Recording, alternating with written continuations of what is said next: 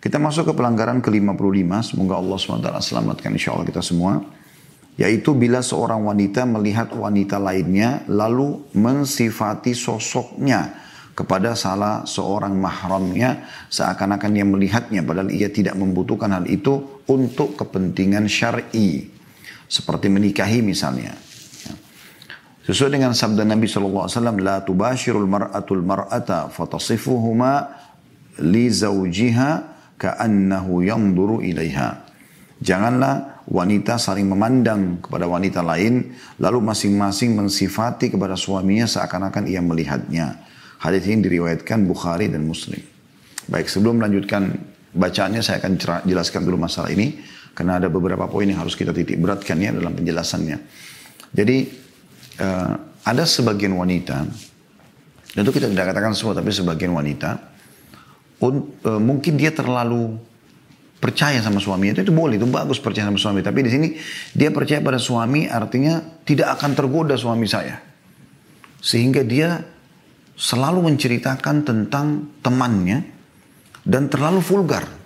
Itu teman saya si fulana kulitnya putih sekali. Bahkan saya lihat ada tai lalat di pahanya misalnya. Atau rambutnya lurus sekali. Ya dan dia memiliki hidung yang mancung begini begitu begitu jadi memang menggambarkan keindahan. Coba anda bayangkan kalau ada orang yang mencerita, bercerita seperti ini di depan anda. Apa yang apa yang akan ada di benak anda? Anda akan membayangkan itu kan. Oh putih, oh ini, oh itu. Bisa saja dari kata-kata yang disampaikan itu, ada memang yang tidak ada pada diri si istri ini. Misalnya, memang kulitnya gelap, temannya putih. Oh saya ingin sekali putih seperti teman saya si Fulana, dia putih sekali. Kemarin saya tersingkap lututnya, pahanya, uh, betisnya, pahanya. Lalu gini dan segala macam. Suaminya mungkin suka wanita putih misalnya. Terlintas di benak dia membayangkan orang itu dan bisa saja itu membuka pintu syaitan untuk nanti berhubungan sama si wanita tadi. Seperti itu kan. Maka ini poin harus dihati-hati. Mirip juga dengan sama laki-laki tentunya. Laki-laki juga tidak boleh. Itu teman saya si Fulan itu uh, tampannya luar biasa. Begini, begini, begini, begini. Digambarkan gitu. Sampai mukanya kayak perempuan lah apalah. Untuk apa? Manfaatnya apa ceritakan kepada istri? Ya, tidak perlu. Cukup sebatas pasangan kita tahu, oh iya, kita punya teman, si Fulana. Kalau seorang wanita pada temannya. Atau si laki-laki mengatakan, oh iya, ada teman saya di kantor, si Fulan. Atau ada sahabat saya, si Fulan. Cukup tahu. Tidak usah terlalu banyak diceritakan, terutama berhubungan dengan masalah kelebihan fisik ya. Karena itu akan bisa mengganggu fitrah biologis nanti. Ya. Ya, saya mengganggu fitrah. Makanya Nabi SAW juga mengingatkan dalam hadis yang lain, uh, janganlah seseorang di antara sungguh orang yang paling buruk kedudukannya di sisi Allah. Ya, saya ulangi hadisnya. Kata Nabi SAW, sungguh orang yang paling buruk kedudukannya di sisi Allah pada hari kiamat adalah seorang istri yang sudah ya bergaul dengan suaminya, maksudnya sudah tidak pakai busana segala macam, yang suami istri sudah tahu dan seorang suami yang bergaul dengan istrinya sudah saling terbuka. Kemudian keduanya ya mengekspos itu, menceritakan. Jadi kalau seorang laki-laki cerita, uh istri saya itu begini, begini, begini. Digambarkan bagaimana dia berbiologis dengan istrinya. Di depan temannya lima orang laki-laki. Kalau ada di antara lima orang itu istrinya tidak begitu. Dan pasti akan ada perbedaan gitu kan. Orang kan masing-masing punya tata cara, punya kelebihan, plus minus. Ya ada plusnya, ada minusnya. Gitu. Nah minusnya ini jadi masalah juga kalau misalnya uh, dia tidak punya pada istrinya, maka dia akan mengganggu istrinya orang yang cerita ini. Makanya Nabi SAW melarang, bahkan itu dosa. Masuk dalam Imam Al-Zahabi Imam Al-Zahabi rahimahullah masukkan dalam kategori dosa besar. Begitu juga seorang istri yang ceritakan, oh suami saya itu begini, begini, begini, ke depan teman-temannya. Mungkin suami mereka tidak seperti itu. Oh itu biologisnya sampai sekian kali lah inilah itu. Dilarang, nggak boleh. Karena nanti akan ter- mengganggu perempuan-perempuan itu hubungannya dengan suaminya atau bahkan bisa mengganggu suaminya orang ini. Jadi ada hikmah-hikmah syariah luar biasa. Kalau Allah subhanahu wa ta'ala, saudariku seiman dan saudaraku seiman, memberikan kepada anda pasangan yang memuaskan anda, bersyukurlah. Alhamdulillah. Ya. Dan tidak perlu menceritakan pada orang karena banyak efeknya. Bisa saja, bisa tadi efek itu Orang lain tidak memiliki apa yang dimiliki oleh pasangan Anda sehingga dia tertarik mengganggu Anda. Atau terbalik. Mungkin pada saat Anda cerita, ada di antara yang hadir cerita, oh kalau suami saya lebih lagi, begini, begini, begini. Oh istri saya lebih lagi. Maka kitanya yang menganggap remeh pasangan kita nanti. Kan gitu. Bisa terjadi unsur itu. maka harus lebih hati-hati. Harus lebih hati-hati.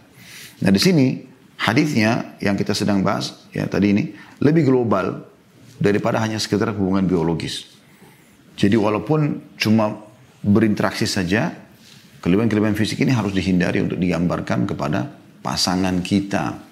Ya. Dikatakan oleh Nabi SAW tadi, mar'atul mar'ata fatasifuhuma li zawjiha ya. ka'annahu yanduru ilaiha.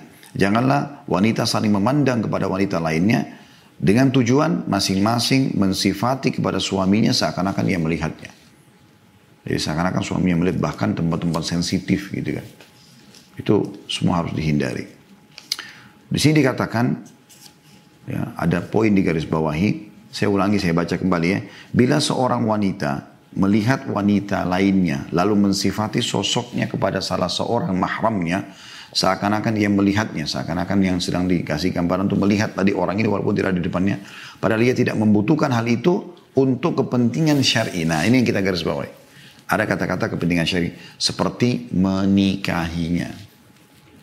Seperti menikahi. Nah, jadi sini berarti kasus menikahi boleh. Misal contoh, saya pernah uh, berbicara sama seorang sahabat saya di kota Madinah. Semoga Allah jaga beliau. Sekarang beliau sudah doktor, doktor Muhammad Rahidi. Hafidahullah. beliau pernah sebelum menikah saya tanya, bagaimana uh, proses laki-laki kalian, penduduk Madinah ini, kalau mau menikah? Kan kita di Indonesia kan umum ya, dia bisa lihat perempuan itu di mall, dia bisa lihat perempuan itu lagi jalan ke pasar, dia bisa macam-macam lagi. Kalau di Saudi kan tidak seperti itu. Perempuan pun kalau keluar bercadar gitu kan. Bahkan bisa dihitung jari mungkin orang Saudi itu yang tidak. Bahkan tidak ada mungkin yang, kalau emang itu yang tidak bercadar itu nggak ada. Umumnya ya. Kecuali pendatang-pendatang mungkin. nah, teman-teman sekalian lalu saya tanya, bagaimana prosesnya? Dia bilang, kalau saya mau menikah, saya tinggal bilang sama ibu saya, atau saudari saya yang lebih tua misalnya, saya mau menikah. Maka mereka mencarikan. Dengan cara mereka melihat misalnya anak tetangga, atau sepupu saya atau siapa saja gitu. Mereka yang datang, ibu saya datang, saudara saya, saudari saya datang, lalu kemudian melihat wanita itu. Setelah itu dia pulang, lalu dia memberikan gambaran kepada saya. Misal, sebelumnya memang sudah saya sebutkan, saya suka perempuan yang rambutnya lurus misalnya. Ya, saya suka perempuan yang kulitnya putih, saya suka yang tingginya begini misalnya. Nah, apa yang saya inginkan sudah saya bahasakan ke ibu saya, ke saudari saya nanti mereka pergi lihat dan mereka punya gambaran, oh si fulana ini yang cocok seperti yang kau mau misalnya. Nah itu ada kepentingan syar'i karena dia mau menikahi wanita itu. Nanti dengan dengan dia suka, oh iya sudah sesuai nih. Misalnya minimal gambaran saudari atau ibu saya. Barulah dia pergi nazar syar'i. Minta izin kapan dia bisa datang untuk dia lihat di depan mahramnya perempuan tersebut. Sambil diajak ngobrol untuk mengambil uh, informasi yang dia butuhkan gitu kan Misalnya tentang visi misi pada saat dia menjadi istri seperti apa, pada saat punya anak seperti apa mendidiknya, bagaimana dia merawat uh, dan menata rumah, dan bagaimana dia dengan masakan, bagaimana dengan kebersihan dan segala macam hal. Nah itu ada di garis bawahi, ada rukhsah, ada kebolehan, tapi hanya pada saat kepentingan syari, gitu kan? Selanjutnya paragrafnya dikatakan atau seorang anak wanita memberikan fotonya kepada temannya di sekolah. Ini tidak boleh. Ya, karena temannya mungkin akan memperlihatkan fotonya itu kepada mahramnya. Lebih buruk lagi, sebagian wanita yang lemah imannya memberikan kesempatan kepada mahram laki-lakinya untuk melihat wanita yang mengunjungi rumah di, eh, mengunjungi mereka di rumahnya yaitu dengan menyuruh masuk mahram laki-lakinya ke dapur untuk mengambil kopi atau teh, sementara kaum wanita ada di dapur. Atau memberikan kesempatan kepadanya untuk mencuri pandang lewat celah pintu. Ia memberikan, alas, memberikan alasan mengenai hal itu yaitu bahwa ia tengah mencari istri masa depan. Ini hukumnya juga diharamkan. Ya, ini juga hukumnya diharamkan. Jadi nggak boleh ya. Jadi uh, uh, ke poin itu pun tidak dibenarkan. Dalam arti kata uh, ya ini teman saya datang loh kebetulan, sepupu saya lagi datang loh misalnya.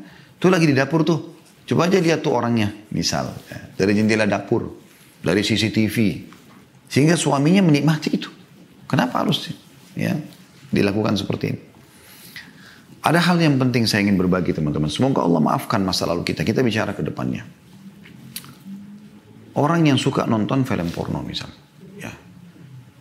Kalau ini saja secara syar'i dilarang, tadi ini ya, dilarang. Dalam arti kata, emang nggak boleh uh, kita hanya melihat saja. Kita butuh harus ada kecemburuan, gitu kan? Yang muncul uh, agar jangan pasangan kita melakukan hal yang haram. Tentu ini cemburu positif ya.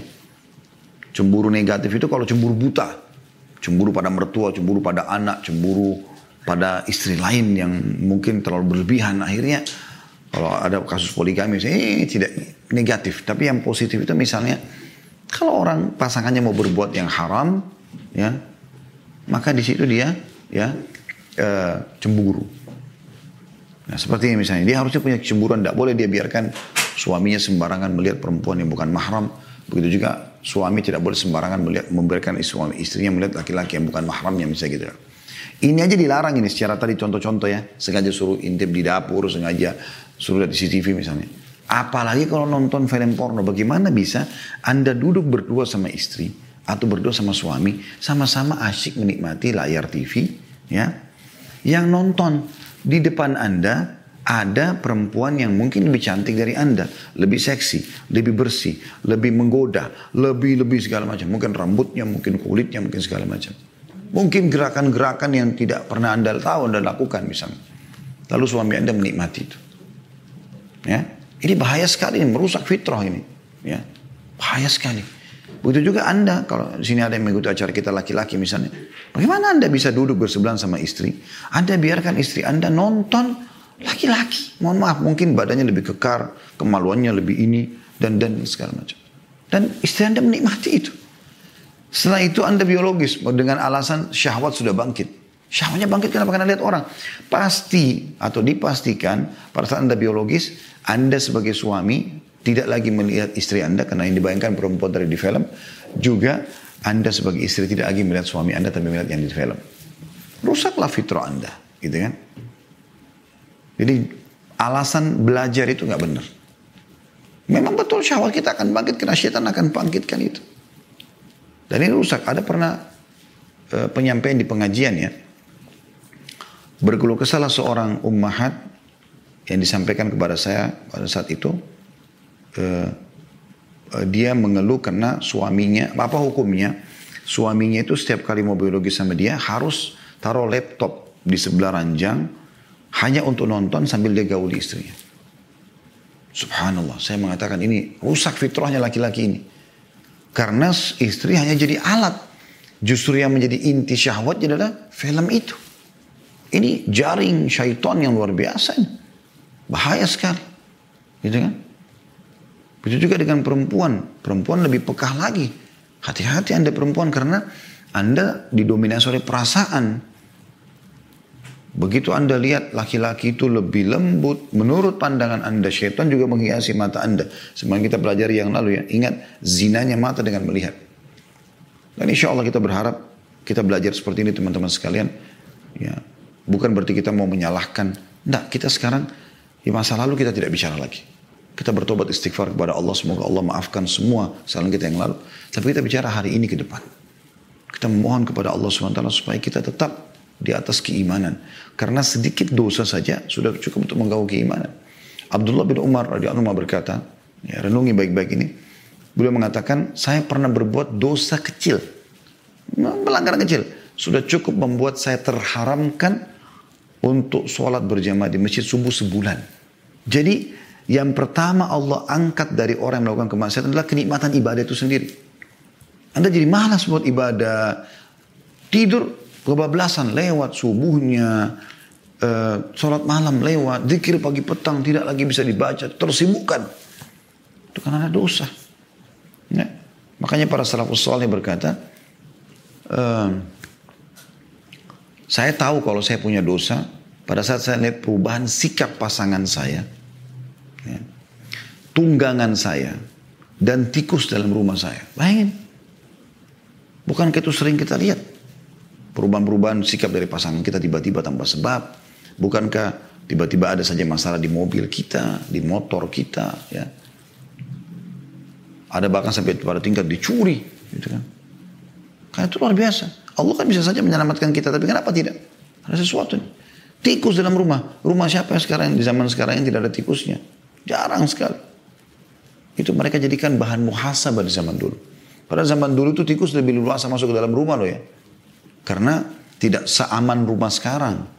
Rumah sekarang temboknya lebih kuat, bisa dipasang ini, bisa dipasang itu.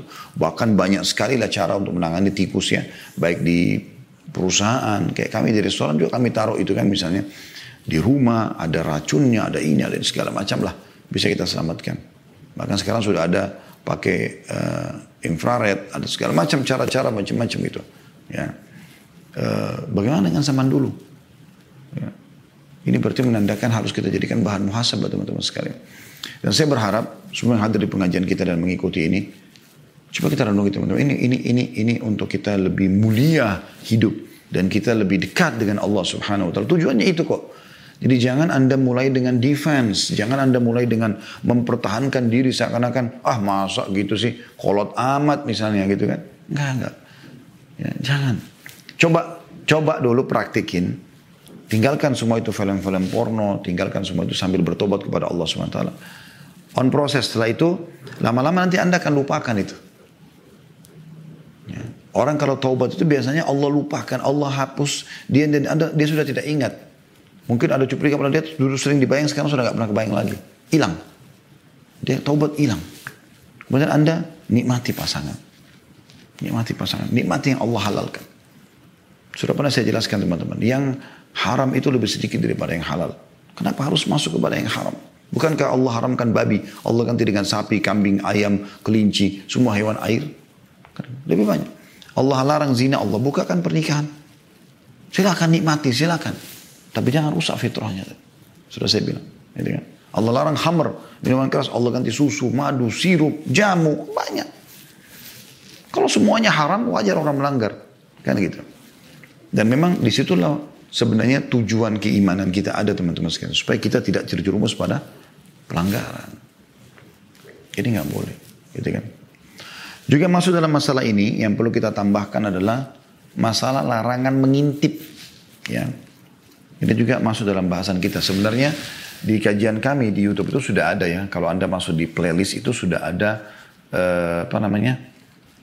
di dosa-dosa besar ya Imam Al-Dhabi rahimahullah masukkan dosa besar mengintip ya di rumah orang atau aurat orang itu dosa besar. Saya akan bacakan uh, beberapa riwayat berhubungan dengan masalah itu ya. Semoga insya Allah Allah uh, memberikan tambahan ilmu buat kita dan mudahkan kita untuk mengamalkannya. Bermula daripada hadis yang sahih riwayat Bukhari Muslim. Ya. Abu Hurairah radhiyallahu anhu meriwayatkan Rasulullah SAW bersabda barang siapa yang mengintip rumahnya satu kaum tanpa izin mereka. Kaum ini berarti tiga orang lebih biasa dikatakan kaumnya. Jadi sengaja dia intip mau cari tahu lagi buat apa, lagi ini.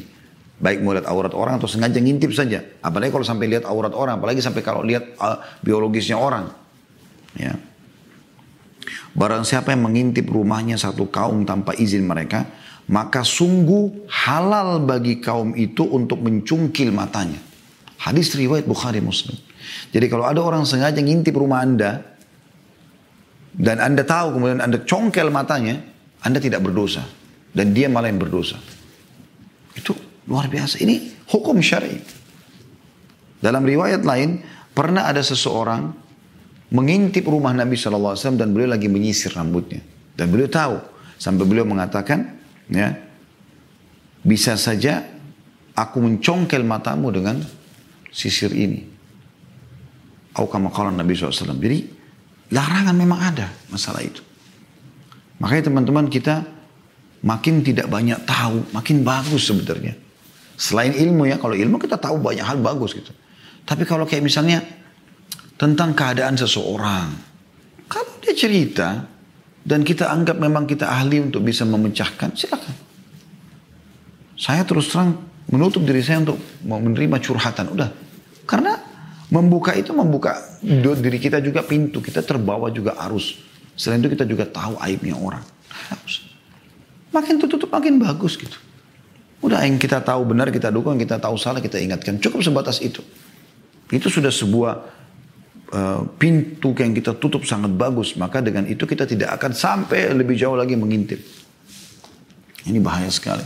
Karena saya juga tahu ada informasi sampai ke saya di sebagian keluarga di Indonesia. Allah musta'an. Semoga Allah uh, menyelamatkan kita. Allah musta'an itu maksudnya Allah tempat kita meminta pertolongan ya.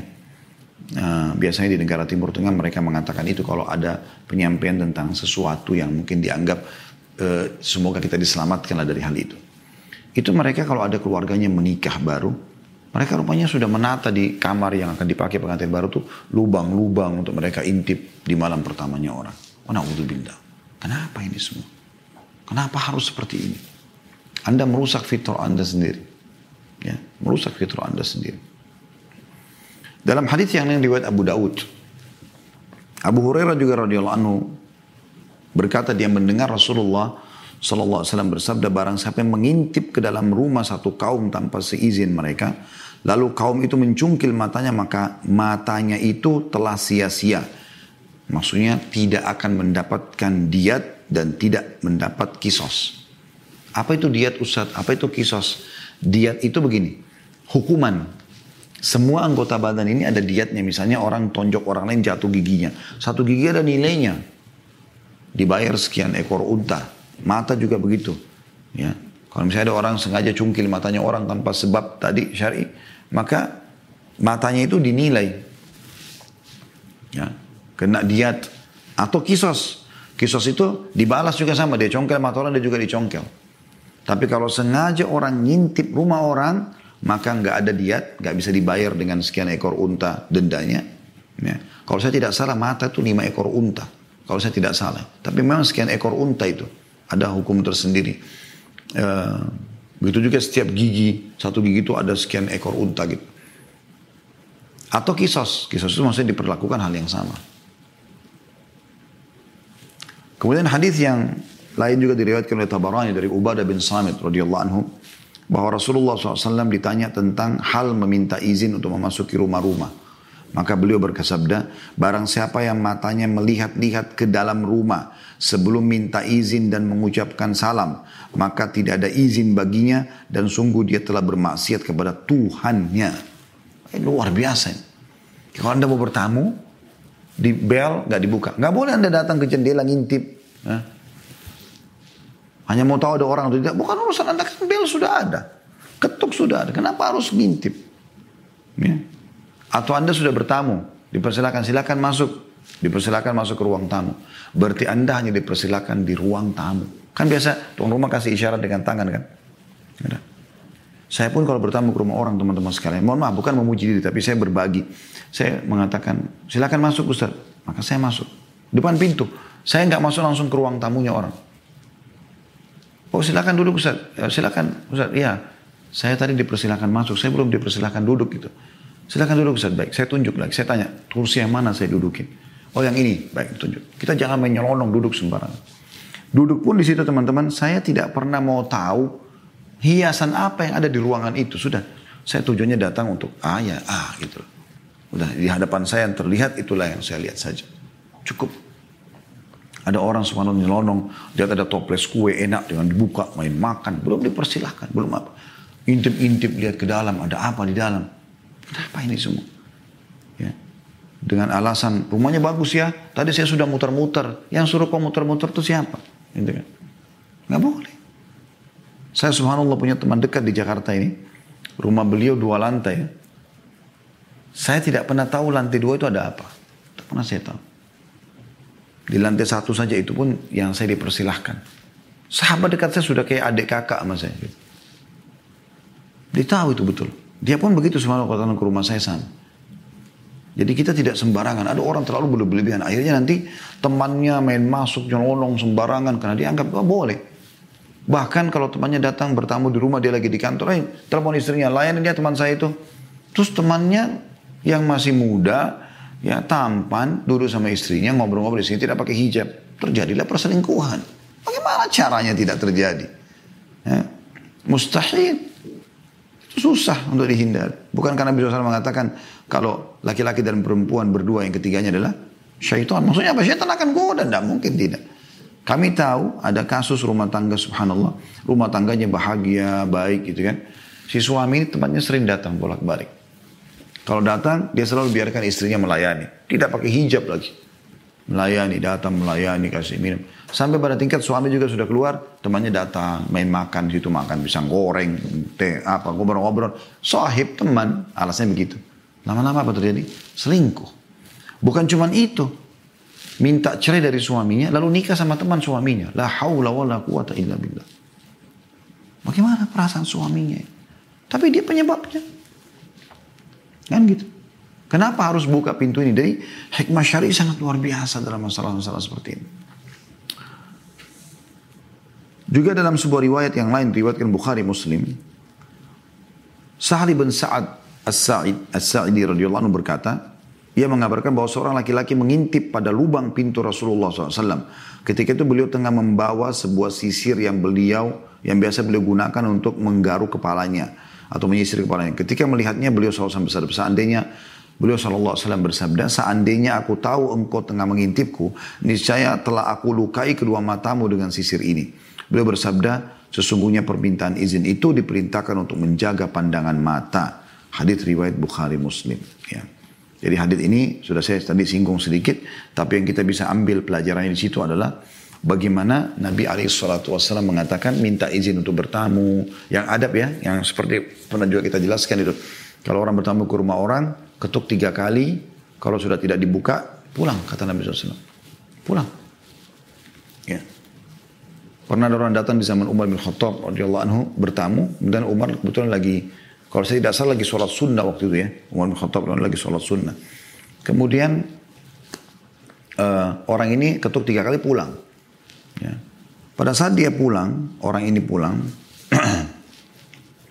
uh, Umar bin Khattab keluar lalu bertanya pada tetangganya, siapa yang datang tadi? Kata mereka si Fulan. Kata Umar, mana dia? Kenapa dia pulang tanpa tunggu saya? Kalau dia tidak ada berita dari Rasulullah SAW, saya akan menghukumnya. Maksudnya tunggu aja. Kebetulan Umar khalifah. Dan kalau ada masalah, Umar tidak mau dihisap hari kiamat. Dia mau pecahkan permasalahan masyarakatnya gitu. Dipanggil orang tersebut, lalu Umar tanya, apa yang membuatmu meninggalkan rumah tadi? Kau ketuk tiga kali lalu kau pulang. Kata dia, beliau, saya mendengar Rasulullah SAW bersabda. Siapa pun di antara kalian yang bertamu ke rumah temannya, ya, atau ke rumah saudaranya muslim, ya, atau bertamu ke rumah seseorang, Kemudian dia mengetuk tiga kali dan belum dibukakan, pulanglah. Mungkin sedang tidak mau dikunjungi, mungkin sedang ada masalah, mungkin mungkin segala macam. Kata Umar, siapa yang mendengarkan hadis itu selain kamu? Dia katakan ada si fulan yang masih hidup, ada si fulan, si fulan dipanggil lah. Kalau tidak salah masih ada sekitar 10 atau 15 orang yang pernah mendengarkan hadis itu. Jadi luar biasa hikmah Islam, gitu kan. Makin kita tertutup teman-teman sekalian, Ya, dalam arti kata di sini aurat kita ya, aib-aib kita makin bagus. Termasuk masalah aib ya. Ini juga kita tutup dengan ini harus kita jaga teman-teman sekalian. Jangan sembarangan cerita aib. Ada orang cerita aibnya sana sini luar biasa. Kenapa harus cerita aib? Kalau ada aib kita pun kita perbaikin. Kalau itu salah dosa kita bertobat pada Allah lalu kita perbaikin. Udah selesai. Gak usah ekspos gitu. Gak usah diekspos. Untuk apa diekspos? Perbaikin tujuan kita adalah menutup diri kita, menutup kesalahan orang lain. Kesalahan kita begitu, kesalahan orang lain juga begitu. Ya. Jadi harus lebih hati-hati sekali dalam masalah-masalah seperti ini. Jadi kalau kita simpulkan teman-teman sekalian, Islam datang dengan hikmah yang luar biasa bagaimana menjaga kehormatan diri sendiri, menjaga kehormatan pasangan kita, menjaga kehormatan muslimin secara umum. Dan bermula dari masalah ya melihat aurat dan segala macam, walaupun bercanda. Walaupun cuma lihatkan cuplikan. Ya, semua itu tidak boleh. Karena banyak begitu ya. Banyak istri, nih, nih, nih, artis fulan nih. Ya, di, dilihatin. Nih, lihat nih, gini, gini, gini. Suaminya lihat. Mungkin suaminya tidak pernah tahu artis itu sebelumnya. Atau seorang suami, nih, si fulana nih, gini, gini, gini. Udah tahu belum beritanya nih, kamu. Istrinya lihat. Ya. Atau suaminya menceritakan tentang si fulan, laki-laki, siapa, aktor, siapa, uh, politikus, siapa. Istrinya lihat. Lalu kagum dengan orang itu. Kenapa ini semua? Ya, ini semua harus hati-hati.